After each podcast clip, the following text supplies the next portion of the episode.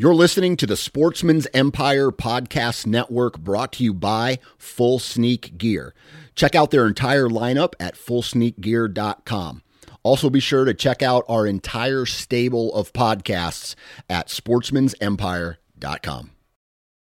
New from Moultrie Mobile, the Feed Hub offers first-of-its-kind cellular connection and control for nearly any spin cast feeder on the market. When used with the Moultrie Mobile app, you can monitor feed and battery levels, run feeders on demand, receive alerts when feeders are clogged, and remotely adjust feeding times.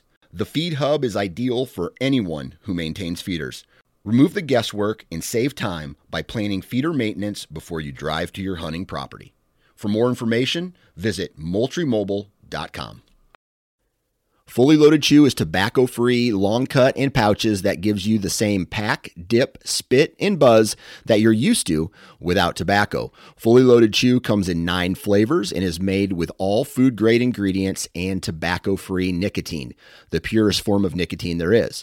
To give us a try, head on over to FullyLoadedChew.com for a $1 can of chew with free shipping when you enter the code OUTDOOR1. OUTDOOR and the number 1.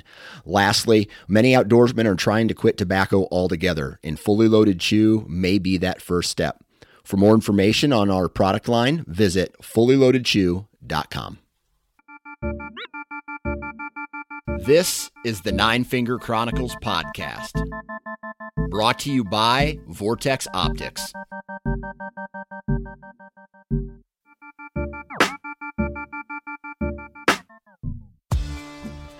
What's up, everybody? Welcome back. And we got a good episode today from a very technical standpoint, and I'll tell you why. We have a guy named Bill Thompson on the show today. He is the owner and one of the owners and the founder of a company called Spartan Forge. And long story short, it is an app that is going to be tested to predict deer movement based off of like years and years and years of deer movement data through collared deer movement that shows their deer movement through GPS. And basically in this episode, we're talking about how that data was gathered. We talk about trends in data. We talk about weather. We talk about time of year. We talk about all these different things that may or may not influence deer movement. And so what they've done is they've collected all this data. They've calculated all this data. Then they've put an algorithm on top of this data or in with this data to identify these trends in hopes that they can predict and forecast deer movement. So you'll get a beep on your phone that says, hey, you might want to go out and hunt tonight. Or you might, based off of this data, this historic data, you might want to get out and hunt tonight. So very interesting conversation, not only from a technical software, standpoint, but from a deer movement standpoint as well. When it comes to data and science, I'm kind of a nerd, so I love hearing about trends in data and how data was collected and all that stuff. So you're going to find it interesting because I think I found it interesting as well. But let's knock some housekeeping out of the way real quick. If you're not subscribed to the Sportsman's Nation RSS feed, the Whitetail feed, right? That's where this podcast is on, or the Nine Finger Chronicles podcast as well. This Nine Finger content comes in both of those places. So subscribe to one of them at least. And then make sure you're following the Nine Finger Chronicles and the Sportsman's Nation on Instagram and Facebook.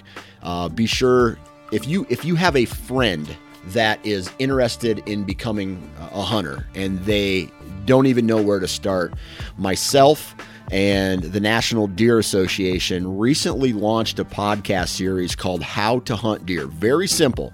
and the content is focused towards people who are brand new. So if you know who Dan Infold is, and we talk about, I recently just recorded a podcast with him where we talk about deer strategy and we talk about all that stuff. That's going to be next level. This is the most basic information that a deer hunter needs to know before their first season starts. The most recent episode that we've launched is knowing the rules and regulations, something that everybody needs to know. So it might be a good refresher course for you guys, but it's going to be a little bit underwhelming from a certain standpoint. But what I want is for all of you guys who are already seasoned deer hunters to share it and let other people know that this content is available for them if they're interested. I'm sure we all have friends that might be on the fence about hunting or not. Share it with them. And just another resource for us to grow our community. So that's why we did it. All right, commercial time. Wasp Archery, my favorite. Whether they pay me or not, like, just one of my favorite brands. They've been around for a long time. A majority of their heads are made in America. They're made from the best possible material. Their ferrule, their blades are tough, right? I talked to one of the engineers there, Fred Doherty, and Fred just keeps talking. Every time I talk to him, he just keeps reiterating, it's the material.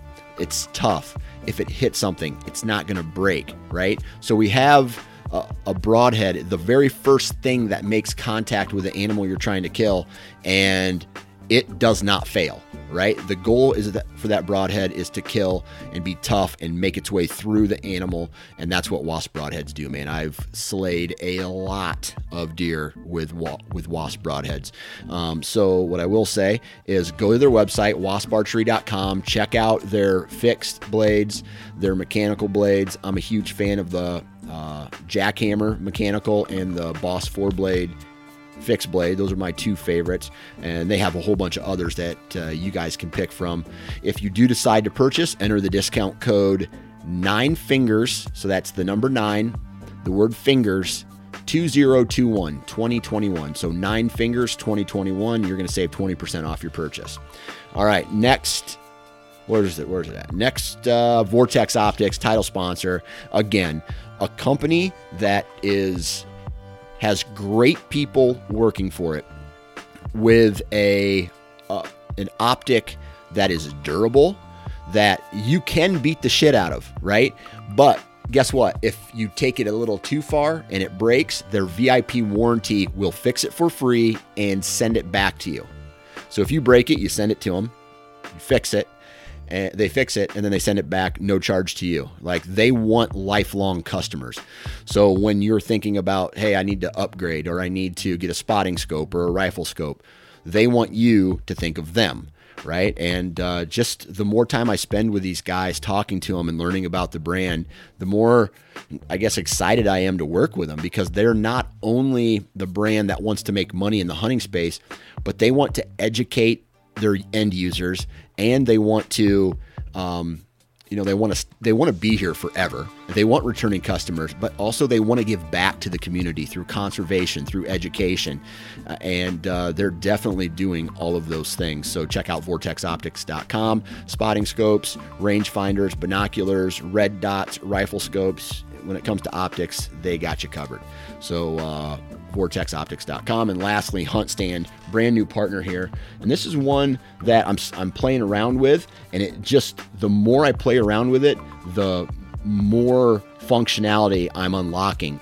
And I'll tell you this, it is a badass app. And I'm probably late to the game here, because everybody else who I've talked to has it. And I guess HuntStand is the number one hunting app in the country as far as digital mapping is concerned, and being able to choose from, and I'm just going to read some bullet points here, over a dozen base maps to choose from, property ownership information, 3D mapping capability, local weather information, numerous map objects. So being able to, drop a little pin and say it's a trail camera or a buck bed or, a rub or whatever, that kind of stuff.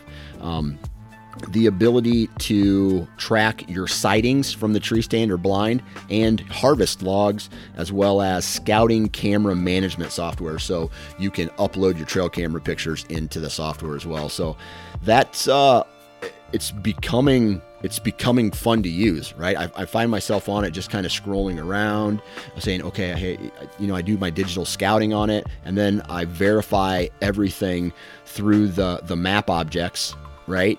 When I do my boots on the ground scouting, and then I know where to go when it's fall. So there's that. HuntStand, if you want to find out more information, visit HuntStand.com. They have basically everything you need to know about what the functionality of that app does. So HuntStand.com. And that's it, guys. I really appreciate all of you taking time out of your day to listen to this. It means a lot to me. So without further ado, here is our guest, Bill Thompson. 3, 2, 1. All right, on the phone with me today, Mr. Bill Thompson. Bill, how we doing, man? Good. How you doing today, Dan? I'm doing good. I tell you what, I don't know where you're at, but it is hot here in Iowa.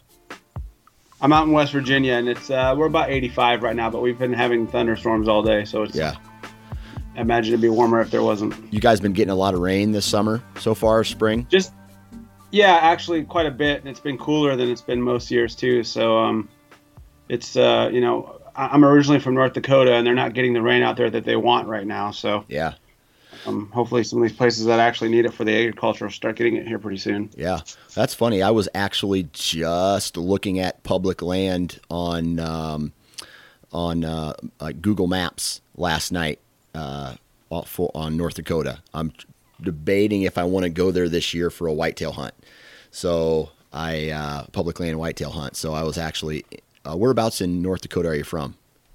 I'm from a town. Well, there's a couple of places I lived, but it's all in Pemina County, Pemina and Walsh County, up near the northeastern part of the state. Okay. North of Grand Forks, about an hour, hour and a half. I graduated from Cavalier Public High School, which was a big football town up there, but I haven't been back there.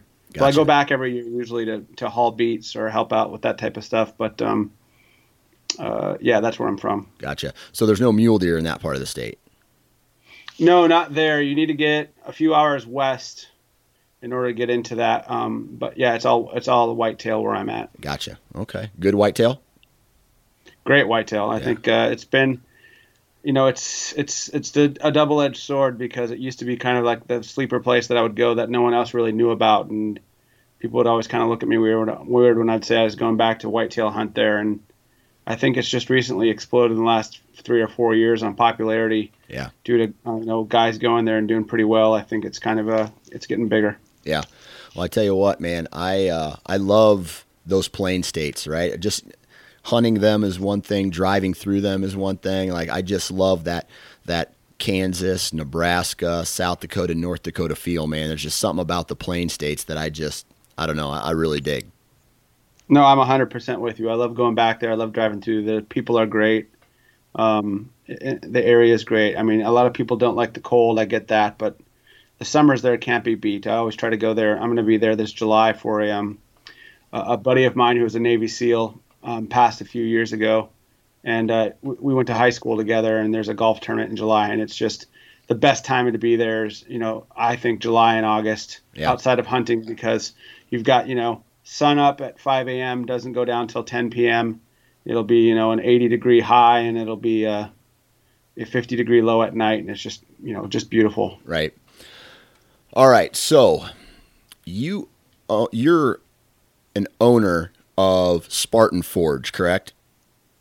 Yep, I'm a founder, and I guess the technical term is CEO, but okay. I really just, there's 3 of us that are founders, but I guess I'm the managing guy. I'm running the show. Gotcha. Okay, so for all of us who are, I've seen that you've been on a couple other podcasts. I've read a little bit into what Spartan Forge is, but just kind of a high level, not too terribly detailed yet. What is Spartan Forge? Well, I guess at its base, we're a hunting company, but we're also an artificial intelligence company, I guess is the simplest way to say it. And Spartan Forge is we're coming up with new and interesting ways to help the hunter out by all of this. The term is artificial intelligence. It's really machine learning. But putting, you know, otherwise incalculable amounts of data together to kind of draw a picture, a cohesive narrative for a hunter to make a more informed choice about when he or she might go to hunt, and then not only the when, but then the where they might go to hunt, I guess is the simplest way to say it. Yeah. Okay. So that's a very high level, because as someone who, I guess I've never used any type of artificial intelligence to help me make a decision on where to hunt, how to hunt, you know, based off of the elements and based off of terrain and all that stuff. I have a lot of questions about how that information, you know, obviously there's computer mumbo jumbo and algorithms and stuff that are probably in your, you know, in your coding, or, you know, that help make the app what it is. But what I want to know is when you say artificial intelligence, I assume there's a lot of research and data and things that go into this. So that's kind of what I want to talk about today is the research, the data that goes into this artificial intelligence, making its decision for you and thus pointing you in the right direction. But before we get into that, I want to talk about your background. What is your background? So I'm a military officer right now. I'm active duty. I actually retire next month. I've been in for 21 years. The majority of my career was spent doing signals intelligence and other intelligence disciplines. And then the last 10 years or so has been focused on development of capabilities for soldiers to use, whether it's what we're calling SEMA now, which is really just on-net, like cyber operations, or signals intelligence and human intelligence and other types that are used to help out wartime commanders, whether it's in a conventional unit or a special operations unit or a special forces unit. That's basically been my job. So I've worked in all of those disciplines, the regular Green Suit Army to the special forces, the special operations. We even have what are called special missions units. I've worked either with or inside of all of those organizations. And the last few years, I've been trying to leverage things like artificial intelligence and big data platforms to bring more capability to bear for the people that go out and fight and win our nation's wars. Gotcha. Okay. So there's your background. Now, when did this idea come into play where you're like, hey, man, I think I have the capability here to create an app that's going to forecast when a hunter should be in the woods? So it was really like an amalgamation of things coming together, but I was developing similar types of products for the DoD that were basically taking in data sets that were too large for a human to do any type of analysis on. And then these data sets were being predicted on.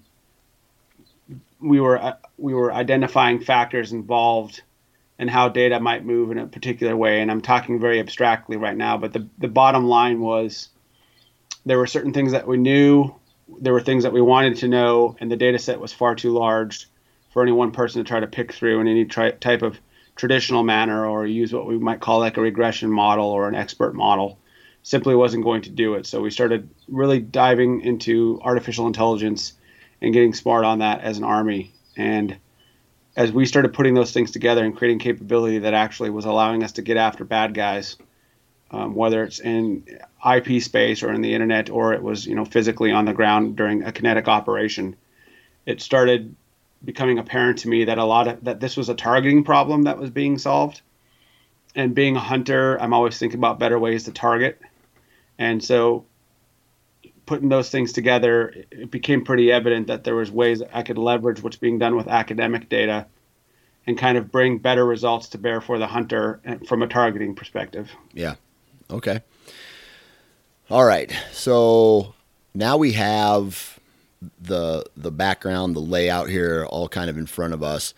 So when I go out into the woods, or when I make a decision on how I want to go about, let's say, I have time to hunt tonight.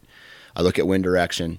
I look at time of year. I look at terrain features. I look at food sources. I look at potential bedding areas based off of, like post-seasons or preseason or in-season scouting, trail camera pictures, historical information like, oh, I remember seeing a deer here 2 years ago on these same exact type of conditions.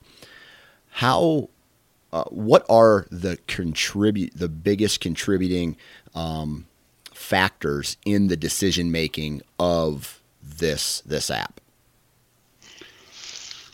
So from the decision making perspective of the application, the largest contributing factors would be, obviously, it's our repository of data that we gather about the white-tailed deer. So there's a couple of places that we get data from.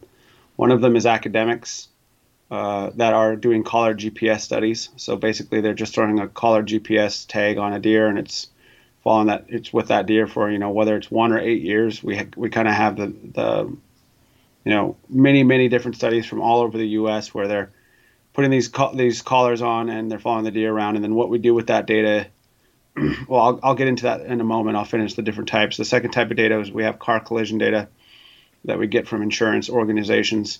And when we start talking about, hundreds of thousands of accidents over a period of like 10 years, deer collision with cars and those types of things, there starts to get bell curves when there are common dates and common areas where these things start to occur more often. They're oftentimes related to the rut. And then or seeking, I shouldn't say the rut, I should say the seeking and chasing phase of what we would consider the classic rut, right?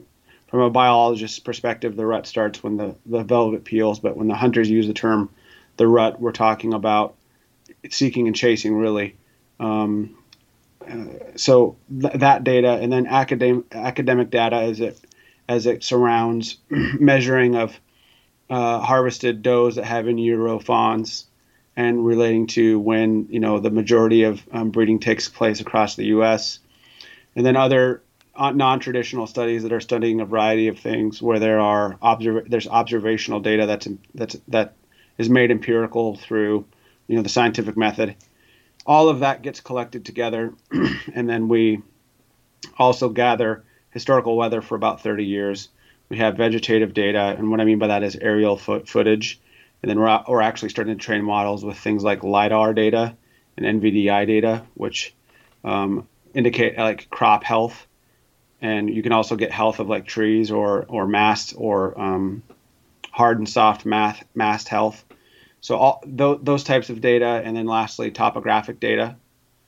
So, how are the deer using the topographic setting to their advantage to create a situation where they're able to see maximally, but they're also able to smell from behind, and maybe they're catching thermals from the front, or they've arranged themselves in some way that to maximize their ability to use their senses against anything that might be hunting them. So all of this stuff gets put together, and then we take all of this data and clean it and make it presentable for the machine, so it's machine readable. And then we throw different types of algorithms at the data and different types of this. I'm talking very simply right now, but yeah. Basically different ways to abstract patterns out of this data that are predictable. And we know they're predictable because we get new future sets of data. And we're basically trying to predict against that data when we think deer will be moving and where we think they'll be moving. And then we can use the physical data to do those tests. So all of that gets put together, and those are the contributing factors.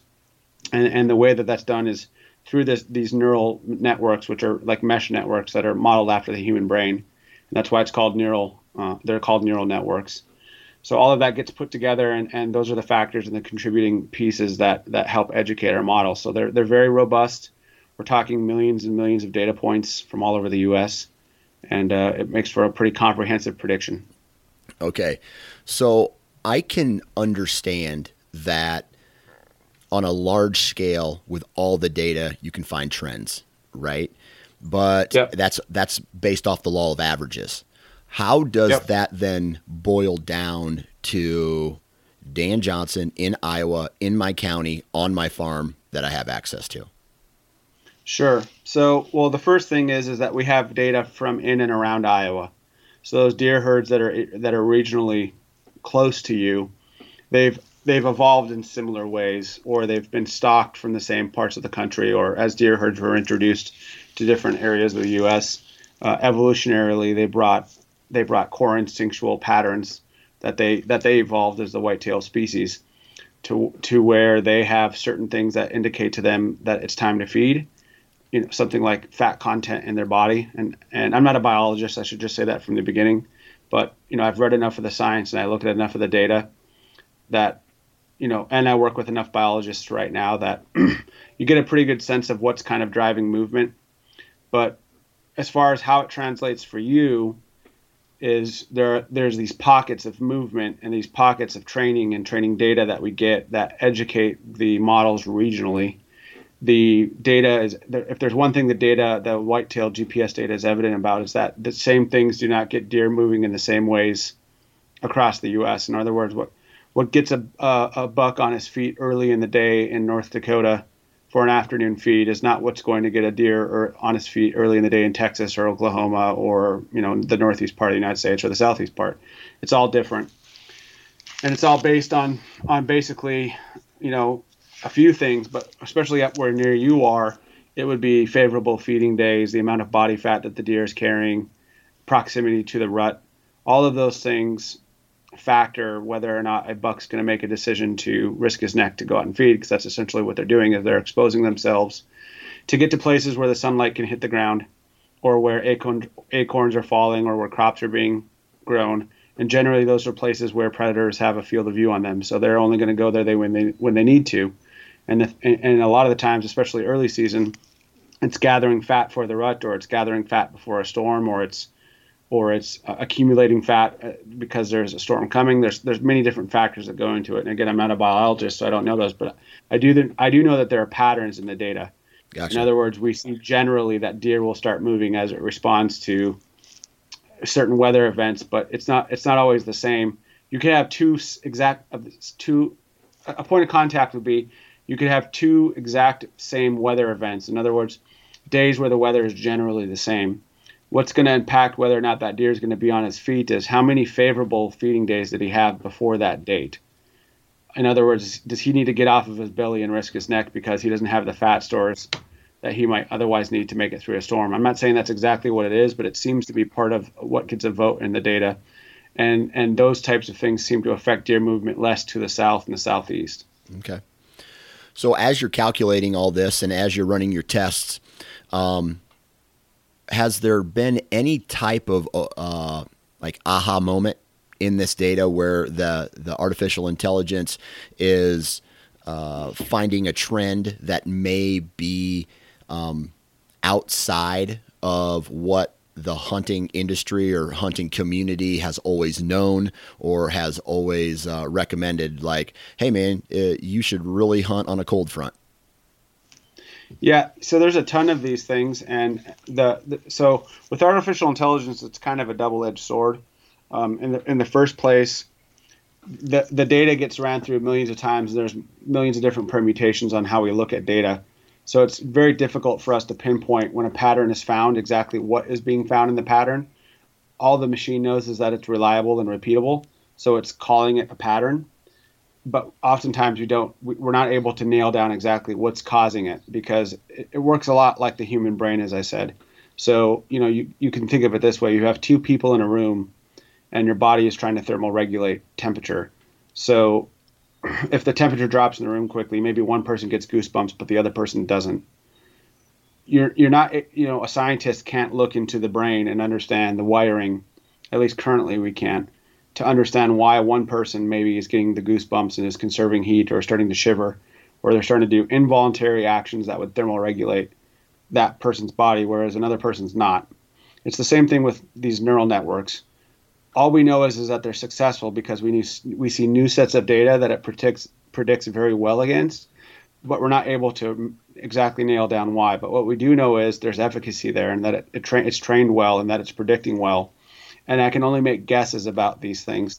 But, you know, I guess a common point of contact that I talk about a lot, especially in the north, I'll do it for the south and the north, because there's some interesting ones in the south, I think, that are just interesting to think about. And then there's ones in the north that maybe people know or maybe people talk about, but it's not a hard and fast rule. So I'll start with the South and saying things like humidity and rain seem to get much more of a vote than you read in your traditional hunting magazines or in some of these other online forums, where, especially in places like Alabama, South Carolina, North Carolina, if I lived there and there was a light to mid to light rain happening, I would certainly be in the woods hunting.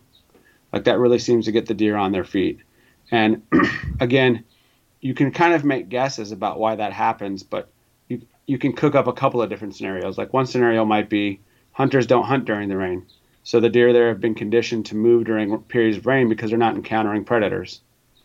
Or you could say the way, you know, they're hairy animals. So when it starts to rain, maybe it cools them off during a period when, and they're not risking raising of their body temperature like they normally would. So when it's usually like 95 and muggy, well, now it's raining, so they can go move a lot and get a lot of fat on their body, and they're not risking exhaustion. Maybe it's a mix of those things. We don't know. But what we do know is when the rain starts to fall, as long as it's not like a torrential downpour, that really seems to get deer moving. And then there are other places in the South where things like humidity does the same thing. And again, we can only make guesses about that. One guess or one thing that I kind of think about is that it could be indicative, the humidity shifts could be indicative of a hard rain, and the hard rain could be indicative of flooding. Flooding seems to really drive movement down there, and it also drives how deer are selecting bedding and where does are bedding during the day. And also, it even seems to affect, and I've read the peer-reviewed scientific literature is pretty clear that it even can affect when does are dropping fawns, based on, or when they're going into heat in order to drop fawns, because they don't want to drop them during a flooding season. And I want to say that is particularly, that occurs a lot in places like Louisiana, where the does just don't drop fawns during the flooding season. So they'll rut like super late in the year or super early in the year, even a county apart. There'll be 2 months or 3 months difference in the peak breeding dates because of there's, you know, particular amounts of flooding at one elevation and there's not at another elevation. So there's not that risk. So that's when it becomes particularly important to have all of that peer-reviewed scientific data on like peak rut dates, which the application has. We've got the peak rut date for every county in the U.S., and there's quite a bit of disparity even when you have, like I said, two counties apart. But then to go back to kind of the north, and maybe for your listeners up there, I'm sure you have listeners from all over, but even for up in the north where you are, certainly the amount of favorable feeding days leading up to a storm really has an impact. So someone will say something like, you know, the temperature is dropping and the pressure is raising, so I'm going to hunt. So that can be accurate sometimes if that gets deer moving, but when that really gets deer moving is when it's the third or fourth time it's done that in the last 10 days. In other words, the deer have been experiencing a lot of stormy weather, and the data is pretty clear, especially among the wily, older, mature animals, both does and bucks. A lot of harsh weather events, they'll simply try to sit out on their stomach. Now, once it happens to be maybe in a 10-day period, and that's an exact number, but maybe it's the second or third day where we're really getting some nasty weather. Now you might get a spike in movement because the deer have said, okay, fat stores are getting low. We simply have to get out and feed now or we're going to freeze to death, or we need to move to thermoregulate. And if we don't do it, we'll freeze to death. I'm not saying they're making those decisions. I'm just saying from an evolutionary perspective, their instincts are probably forcing them to do it because they're monitoring those fat stores just like a human monitors how they thermoregulate. You know, the shivering mechanism that we have is not controllable. You can't control whether or not you shiver. That's your, you know, that's the unconscious part of your brain telling you to start moving because you need to generate body heat. It's the same thing with a deer.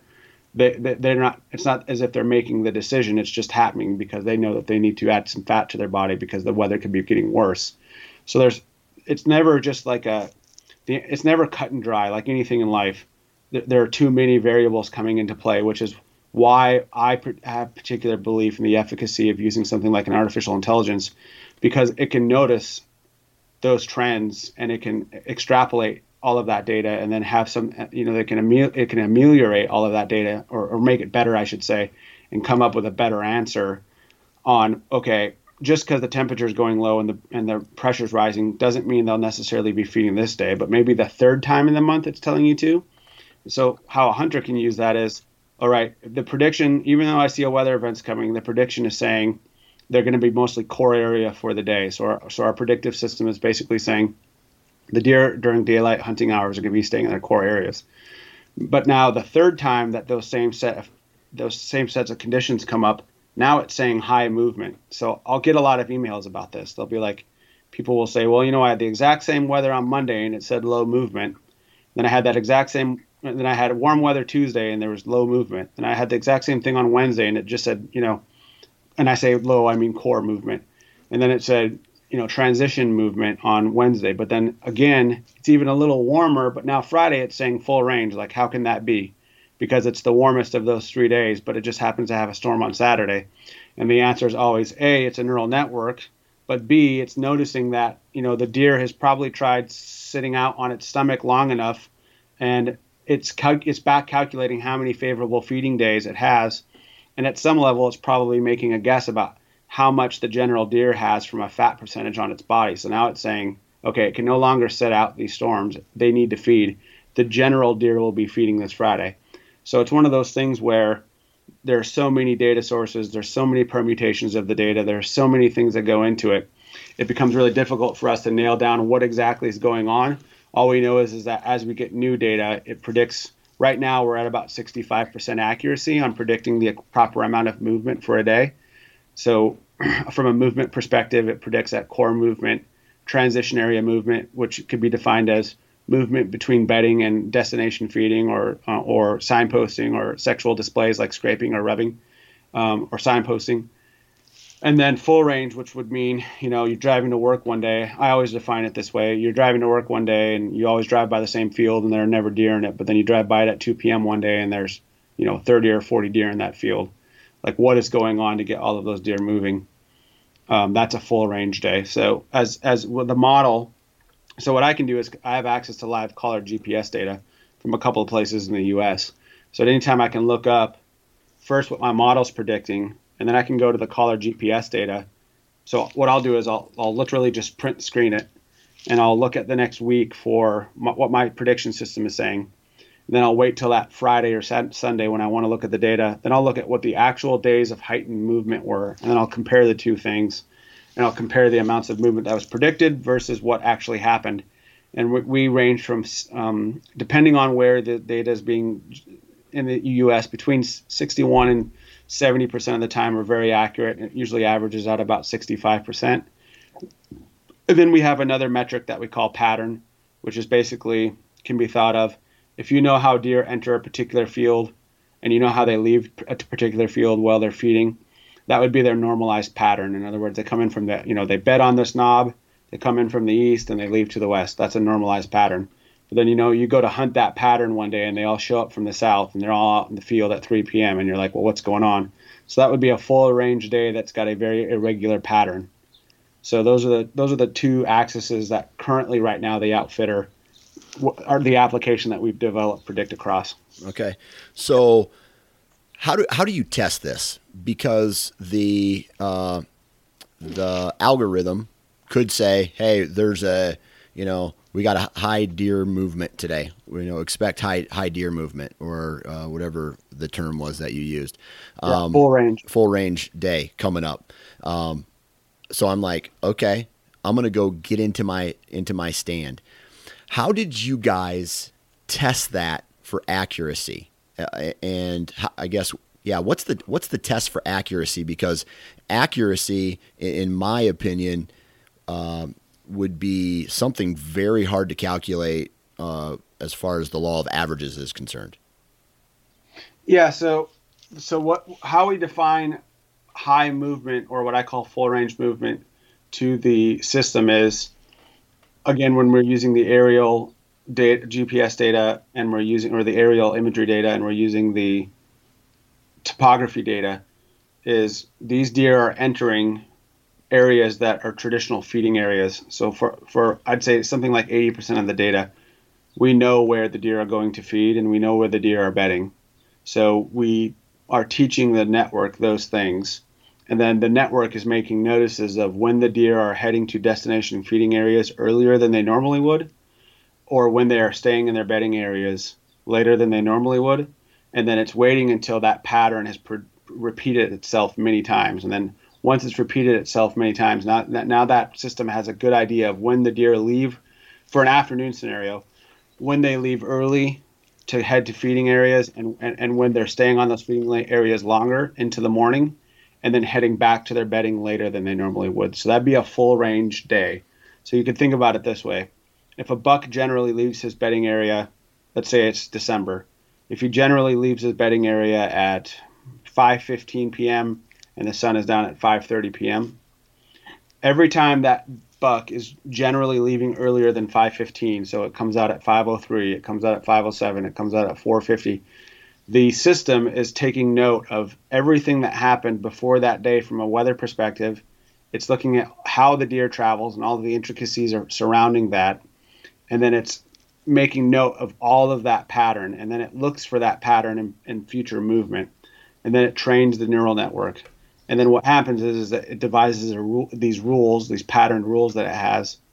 And then we either wait for more GPS data on those deer, or if we get data near that area, then we look to see if that pattern, in other words, the weather events that are driving movements there, are the same weather events that are driving movements there in other areas where we're getting the data. And then once it's doing that, then we know that we've got a pattern that the deer, a rule you could think of it as, that the deer in that area are abiding by as it relates to when they are leaving bedding earlier to feed in the afternoon.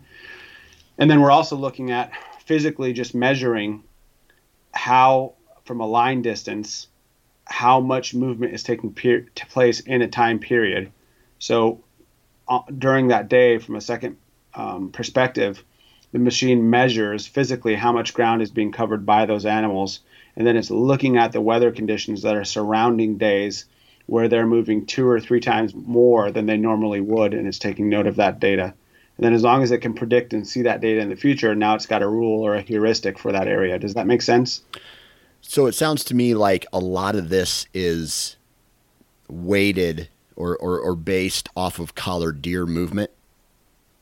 Yes, almost entirely. It's trained with collared deer data movement. Okay. The other data repositories that I talked about either feed our peak breeding dates or our seeking and chasing dates that are reporting heightened periods of movement as it revolves around things like photo period and peak breeding. Okay. And that's what feeds the dates that we have across the U.S. So as you go to the outfitter right now, if you were to type in like a zip code or an area, it would tell you the historical weather for the last couple of weeks. It would give you a prediction on the movement and pattern for the next week or so. I think it's week right now, maybe 10 days. I mean, we may have upgraded it to 10 days. But then it's also telling you the peak breeding data for that area. So it's telling you, hey, this is generally when the majority of deer are in their first estrus in your area. And then you can kind of plan your hunting around that. Okay. So with all that said, then I'm assuming that there's not just collared deer running around giving you all these millions of data points throughout the entire country, right? It's very selective based off of what I'm assuming is projects run by the Department of Natural Resources in a specific state. Yeah, so we get GPS data from departments of national resources. We get them from universities, but we also get them from hunting clubs. A surprising amount of hunting clubs allow academics to come on and tag their deer data, and then they give them that deer data so that the hunting clubs have an idea of how the deer use their areas, and then the scientists are getting, the academics are getting, whatever they're trying to study that year, whether it's fawn recruitment rates or it's doe-to-buck ratios or predator mediation or chronic wasting diseases or hemorrhagic disease, whatever they're studying, they get from that data. So there's actually a pretty good, right now I would say we're only missing a few key states in data. We're continuing to add data every day. And what we find is, of course, deer aren't aware of geopolitical boundaries, but as long as you have similar environmental conditions from a climate standpoint, there doesn't seem to be a lot of disparity in the data as it relates to creating these patterns and predictions based on it. So that's to say, if I get 3 or 4 GPS studies out of a state, I'm generally able to make a pretty good model about that will predict on future data sets that I get out of that state, unless the temperature or the climate is, incredibly different, as it can range across a state. So you can think of something like a Maryland situation. I've got Chesapeake, Maryland data that's along the eastern shore. And I've also got data that's from southwestern Pennsylvania that's right near the Allegheny, and it's right near the panhandle of Maryland. Certainly the data that I get from the Allegheny of Pennsylvania and the panhandle data that I get from Maryland couples much more closely than the data couples with what I'm getting from the Chesapeake along the shore. That shore data seems to closely correlate with other shore data that I get from North Carolina and South Carolina, but it almost holds nothing in common with data that I get from the mountains. So from a geopolitical standpoint, those boundaries mean little or nothing. It's more about the proximity to the other data that I'm getting. Okay. And then how does terrain work in with all this, or lack of cover? Or, you know, we have a prairie state like South Dakota, which has almost, in certain parts of it, almost no trees. And for example, the whitetails are limited to river bottoms, and they don't go up into the hills and things like that. And Iowa, you know, this farm ag mix with these timbered fingers and drainages. And then we have, you know, some of these Appalachian states where there is no ag, it's all big woods and it's all hilly, mountainous type terrain. Right. Yeah. So that for us, and are you talking from a when, like predicting the best days to hunt, or are you talking from a where, as in now you're talking about the networks looking for places to hunt? No, I'm talking about when still, because I would assume that terrain and, you know, one thing I just really can't get over is how does this system that you've created know when like food sources? Like, you can look at an aerial map. I can look at an aerial map, and I can't tell if those are acorns, if the acorns are dropping, what the forage on the understudy, or, you know, the ground level underbrush is in that woods. I don't know if there's ag in certain fields. You know, the digital imagery could be multiple years old. Now it's not corn anymore. It's CRP. Like, how does it take all of that into consideration as well? Yeah. So that's actually interesting. And that's a problem that we're getting into right now. So I will tell you that traditionally the model doesn't do super well when it comes to those really flat areas that lack a ton of topo and lack a ton of aerial imagery data. But what we're doing now is we're starting to train our models with what's using NDVI data, which is like a measure. It's a remote sensing measure in agriculture that basically shows, it's kind of convoluted, but it's capturing infrared light that is reflected to show the crop health of what's below. So then what the model can do is, if we get NVDI data from a certain time series, and then we have GPS data from that same time series, we can look at where the deer are moving towards more often or less often based on the health of the agriculture or the mass that's in the area. And that NVDI data is really helpful, especially to differentiate things like bare soil or grass that doesn't have any kind of, you know, nutritional value to it, or healthy parts of the forest, unhealthy parts of the forest. So that it's getting really good at helping our model in that way. So that's kind of one point of contact, but it's difficult to get the amounts of data that we need that correlates with time series data from an NVDI perspective. So it's getting convoluted right now, but basically there's a layer, you can think of it as imagery, even though it's not imagery, but there's a layer of this NVDI data that tells us how healthy certain pockets of forests are and certain pockets of agriculture are. And then when we throw the GPS data on there, it starts to bear out that the deer will go to these areas where plants are growing, there's more lush plants growing, or the acorn crops are better, obviously because they want more food per, you know, square foot.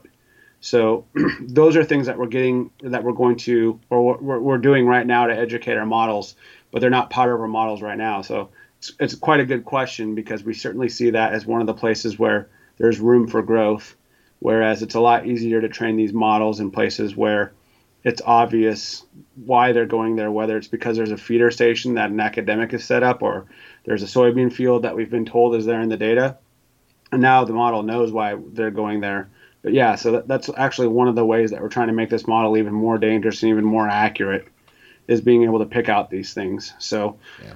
I guess my answer to that question is we recognize we have room for improvement there, and we are going after it pretty we're going after it. We're getting after that. How many data points are you collecting throughout the country? I mean, as far as the number of collared deer that you bring in is this continuous? Is this something that there's data coming in on a daily basis?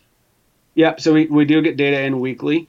We have a couple of data sources where there are deer right now in the field that are wearing collars, and we're getting data. We can get data from them right now. I generally wait till Sundays to go out and collect that data, but we're also getting data from studies that have been done in the past and have since stopped. But we're into the hundreds and hundreds and hundreds of deer, closing in on 1,000 years of deer data. Yeah. And what I mean by that is if a buck wears a collar for 3 years, that's 3 years of deer data. Yeah.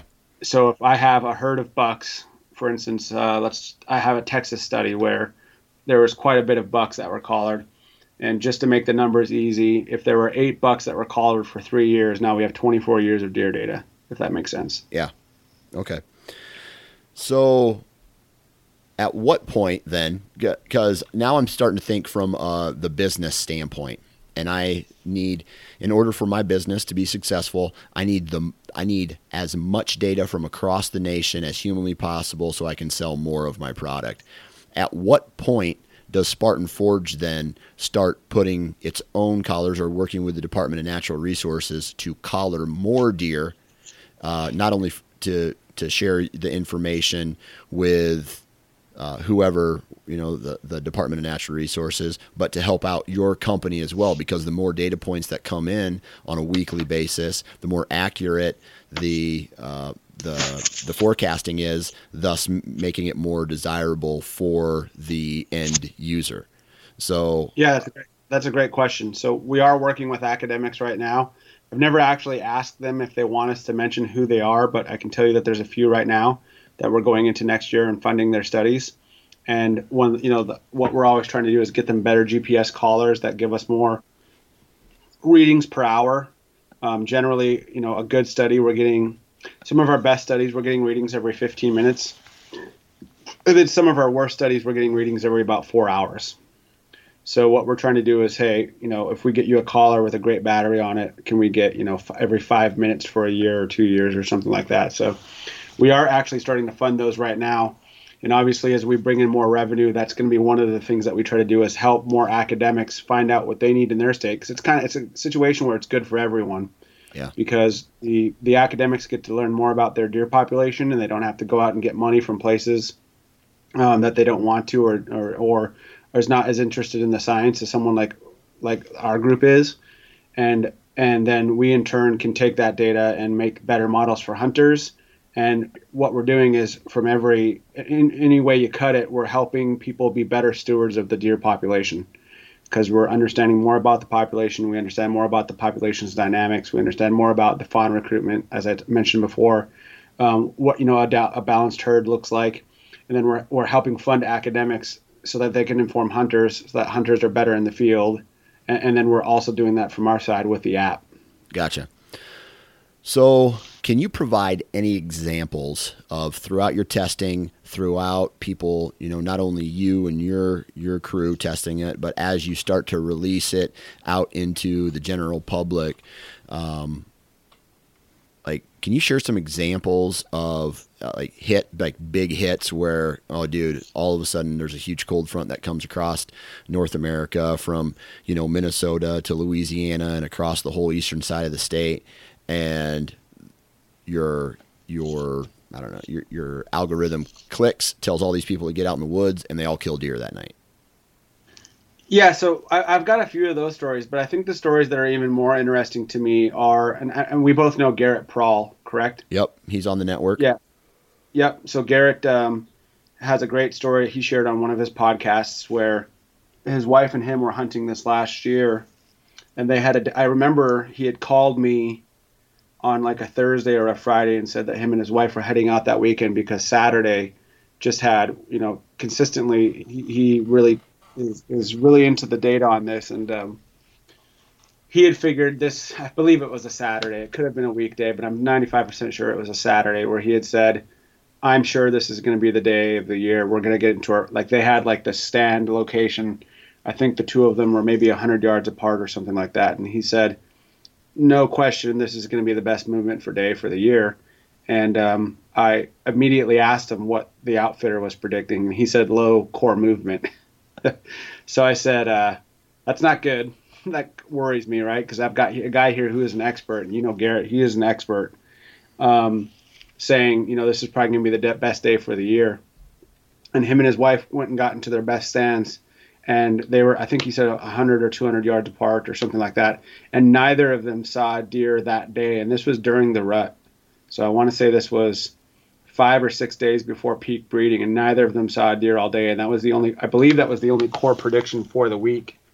And then later, I'm sure you saw the buck that he killed. Yeah. The only, I believe it was that Sunday was the first, or maybe it was the Saturday after. I can't remember. Anyway, the next day that was coming up where it was not going to be core movement was just like a transition area movement day, which basically means the deer can be found in between bedding and food sources or in between, basically I always think of it as you should be hunting scrapes or rubs or areas in between bedding on a transition day because that's kind of where they're going to be concerning the majority of their daylight activity.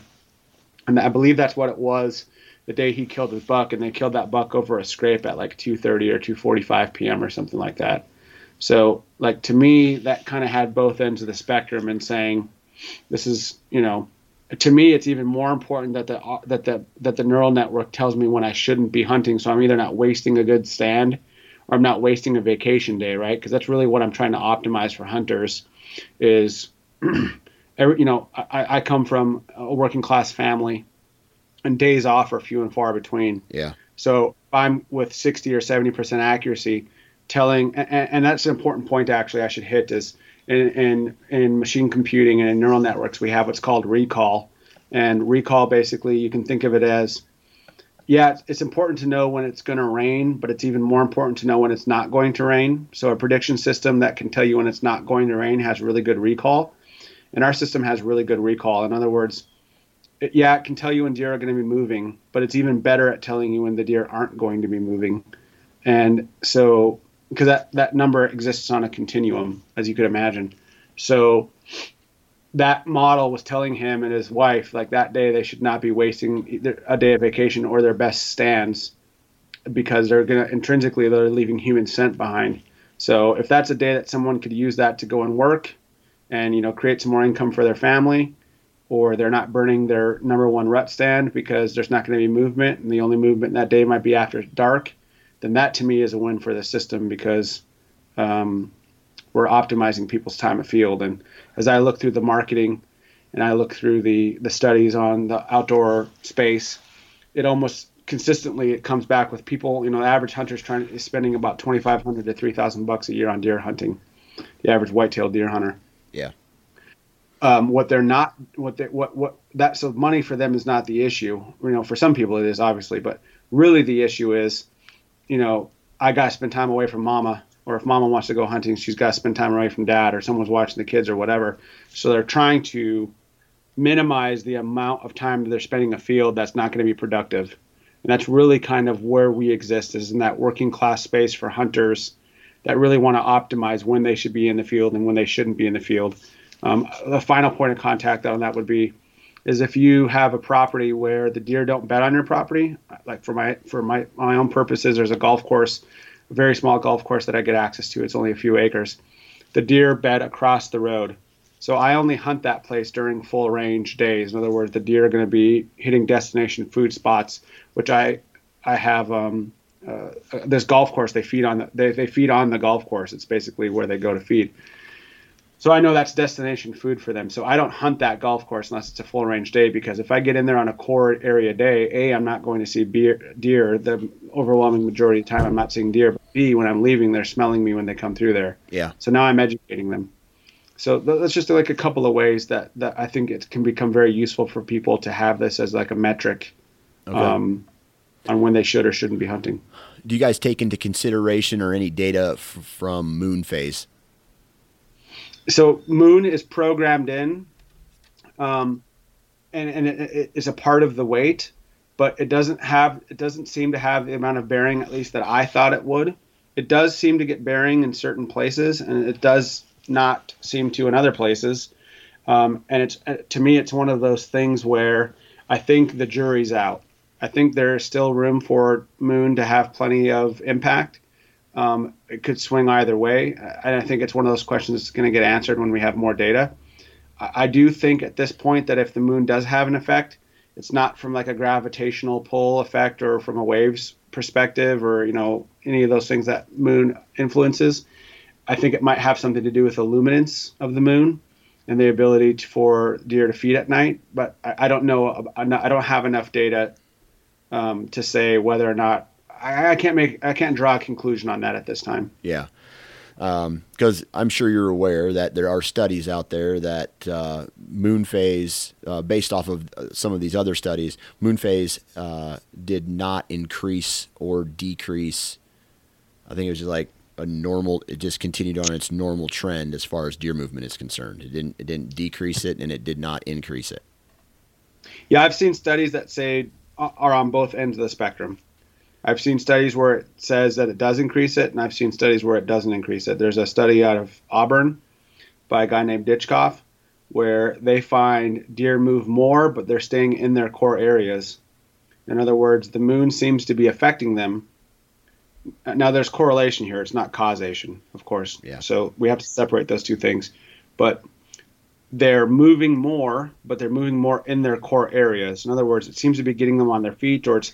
My thought is I'm not a biologist again, but my thought is that they're in these areas where they're bedded or they're at feeding spots, and they're just moving more because they're more comfortable because there's more illuminance. Whereas if you have that full moon and it's a cloudy night and the illuminance isn't there, then they're not moving as much. But again, I'm not sure. I've seen, just as the science seems to indicate, I've seen studies where it indicates it. I've seen science where it says it doesn't indicate it. That's kind of where I'm at right now. I just simply don't have enough data. Yeah. So, man, it sounds complicated, right? I mean, everything we've talked about, it sounds complicated, which is the reason for the app, right? To simplify all of that processing into a red light, green light type scenario, right? Precisely. Yeah. So what are some things like, I kind of asked the question earlier, but I mean, through the AI, let me see, how do I want to ask this?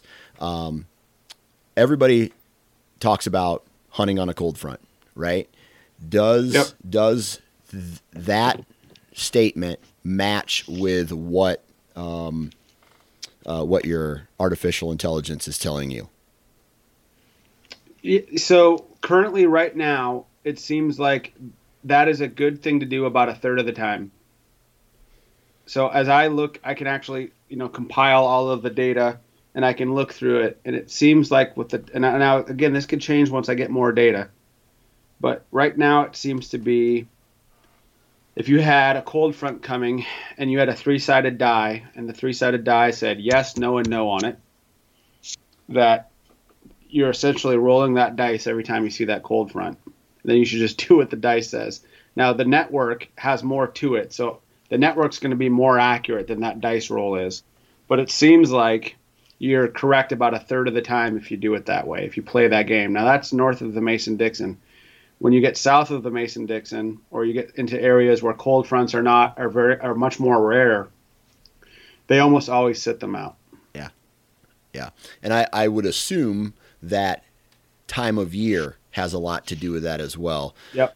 Precisely. Yeah, because one thing that I've noticed, and you hear everybody, all the content providers, podcasting, a lot of the older print writers are like, "Oh, you got to get up on it, hunt on a cold front. You got to get up on a cold front and hunt."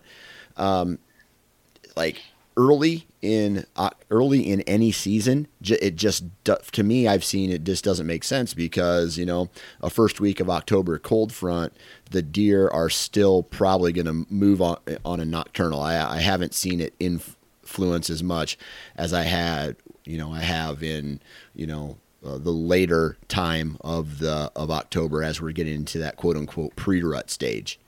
So yep, that makes total sense to me. Yeah, based on what I've seen. So as well. So then the odds for that statement or so like October 1st, let's just say that three-sided dice would say yes, no, but based off of the information that the algorithm is pulling from in October, let's say 28th, it could be yes, no. Yeah, and especially where you're at, and I'm guessing you're targeting mature bucks. That is a really good time of the year up there. It's like the last week of October, especially when you're talking about mature deer. There seems to be something across the set of mature deer where they will engage in this excursion type of behavior where they're looking for the first hot doe. Yeah. Especially if you have a traditional like November 5th to November 15th breeding window. Yeah. That buck is looking for that first hot doe. So if you're targeting a big old buck, and you've got a cold front, you've probably got a couple of things aligned and working in your favor. Yeah. All right. So the other thing that I want to talk briefly about is what you just mentioned: age class, sex, and do I tell the system then, hey, I want to shoot a doe? Because I can go to a couple tree stands on my farm and I can sit and I can have a group of does come out every single night within shooting light on a couple of these places. But buck activity is a different story, right? I may not see a buck. I may see a buck, but that has really nothing to do with the age class of the buck. So how does the system differentiate sex and maturity? So it certainly does have that calculated in there, and we're actually trying we are programming a mature animal model. So we're going to separate it out because it seems to me, especially with bucks, between the ages of 3.5 and 4.5 years, there's a type of mental maturity that takes place that makes them much more difficult to hunt. Yeah. And they seem to have learned kind of what their core area is and where they feel safe and the patterns that have gotten them that far in their life, and they're actually kind of in that type of, I guess, mental rut. And that's where I shouldn't use the word rut. They're kind of in that mental place where that's how then when they move, and that's how they're going to act, and that's where they're going to be. So there's certainly a separation there.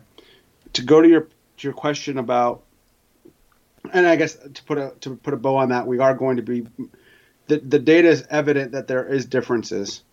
But then there's also where the mature deer do move more, but they just stay in their core areas while they do it. Whereas a 2.5-year-old buck, all things equal, you have a storm front coming, and say it's your third or fourth storm front in an area where you are. So generally the system's going to be predicting more deer movement. The effect on that 2.5-year-old buck might be out in the middle of that cornfield at 2 p.m., whereas the 5.5 or 6.5-year-old buck is moving more, but he's just staying in his area that he's used to. So he's foraging more, he's looking for more food, he's changing more beds. So the system can still help you in letting you know that the buck that you're targeting, if it is mature, on a full range day may cover more of his core area, and that's all you can hope to get out of that animal. So it's like another way to use the model, because the deer seem to still be moving more.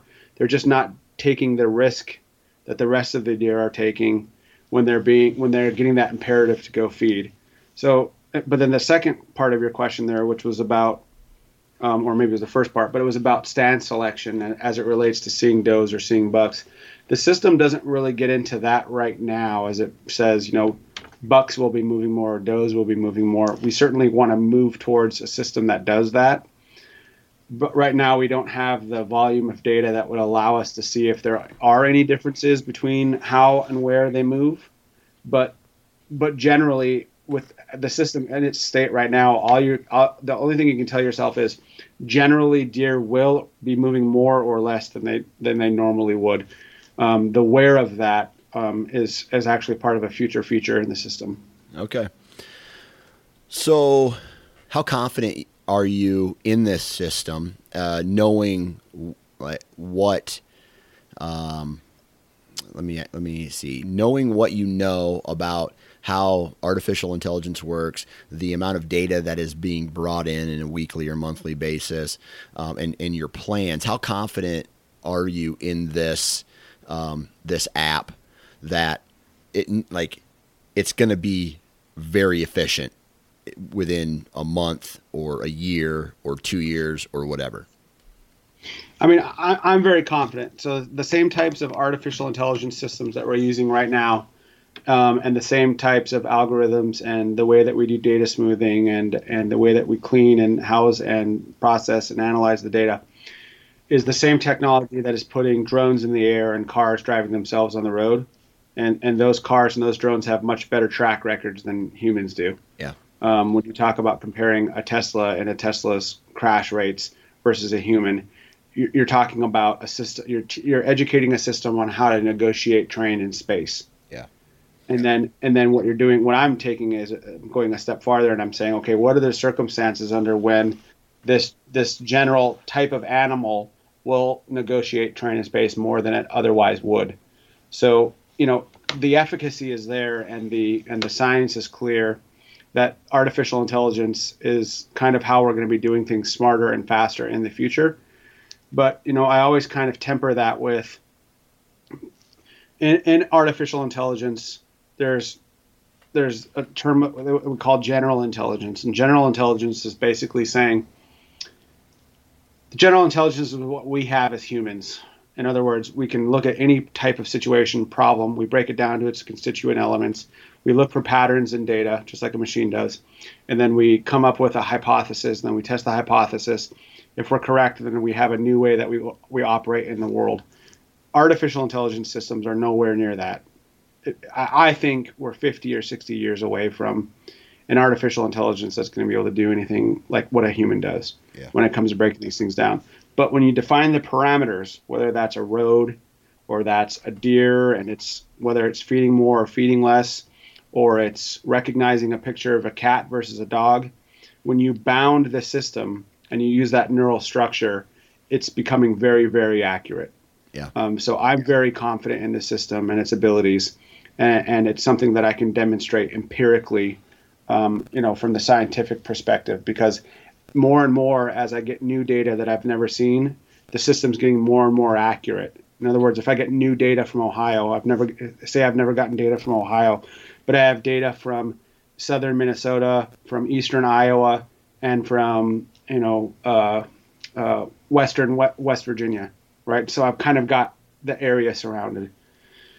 As I get more and more of this data, and I'm getting new states of data that I've never had before, the system is still consistently staying north of 60%. In fact, it hasn't been south of 60% in almost a year.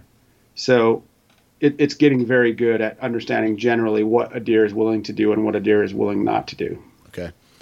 So a lot of my listeners, will say, man, that's pretty cool. I might need to get this, right? I got to work a lot. I got to pick the best times. I have a family, whatever.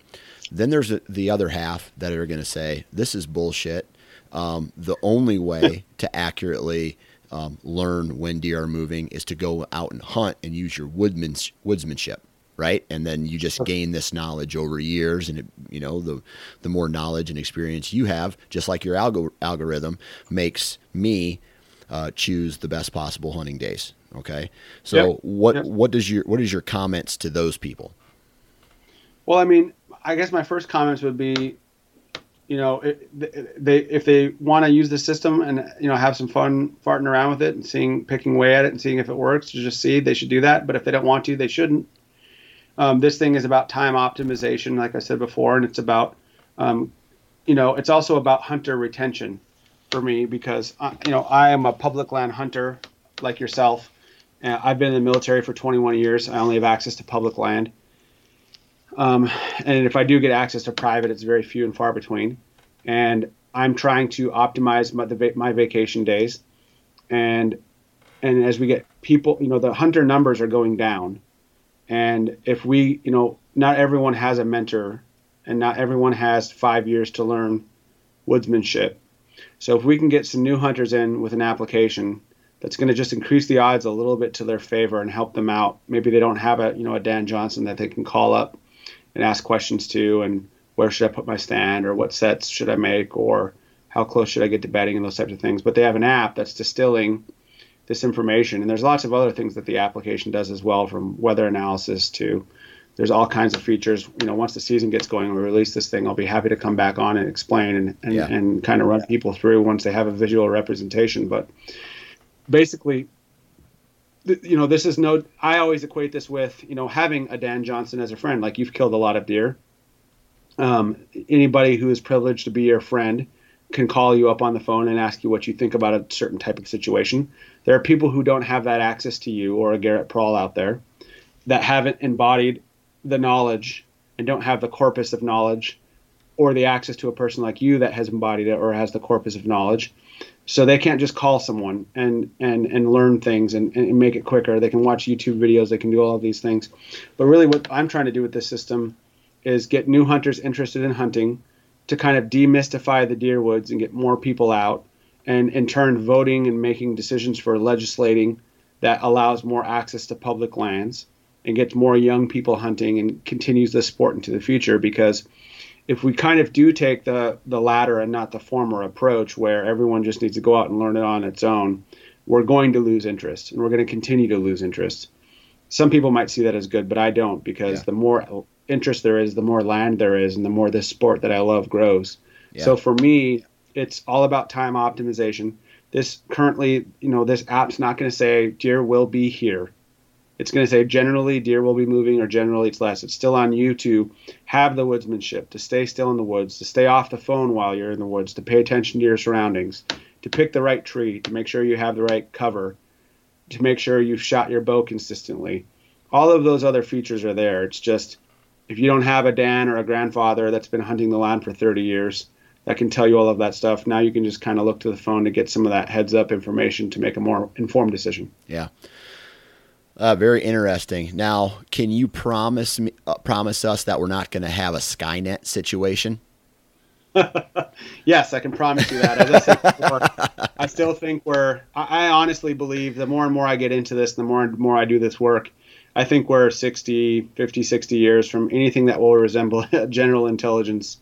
And I just say that because of all of the work that it takes and all of the data, just to get something that notices more deer moving more or less. It's been, for me, a 7-year effort. Yeah. So if we want to start talking about something that's going to reason like a human, it's just, there's way too much we don't know about our own brains, let alone programming a brain. Yeah. As it relates to consciousness and subconsciousness, and even that skin situation that I talked about before. We have no idea why some people are really cold. And, for me, I keep the house if I could keep the thermostat in the house at 58, I would. Now, of course, I'm a cheapskate, so I keep it at 70. But, if I could keep it as cold as possible in here, I would. Whereas my girlfriend, she would keep it at 75 in here all the time. Yeah. Yep. Everyone's different for all of these reasons, and we just don't have any idea why. Yeah. And it's the same thing with these networks. I think we're a long, long ways away, both from an information perspective and from a computational perspective, just the ability for the machines to, embody and do what a human brain can do is just, to me, beyond, I don't know if we'll ever get there, but we'll see. Well, very interesting conversation today. If people want to find out more about Spartan Forge, where should we send them? So our website is spartanforge.ai. We have an application that's coming out in the App Store here. We're testing it right now. It's going to be available, early August, I would say, is when we're going to make it available to the general public. There's going to be a lot of interesting stuff on there. I'll be happy to come on and talk about more another time. And, spartanforge.ai as an artificial intelligence. And they can also find us on Instagram under Spartan Forge. And, and we're on Facebook as well. Yeah. So, this probably should have been one of the first questions that I asked you, but we're going to end with it here today. What does the name Spartan Forge mean?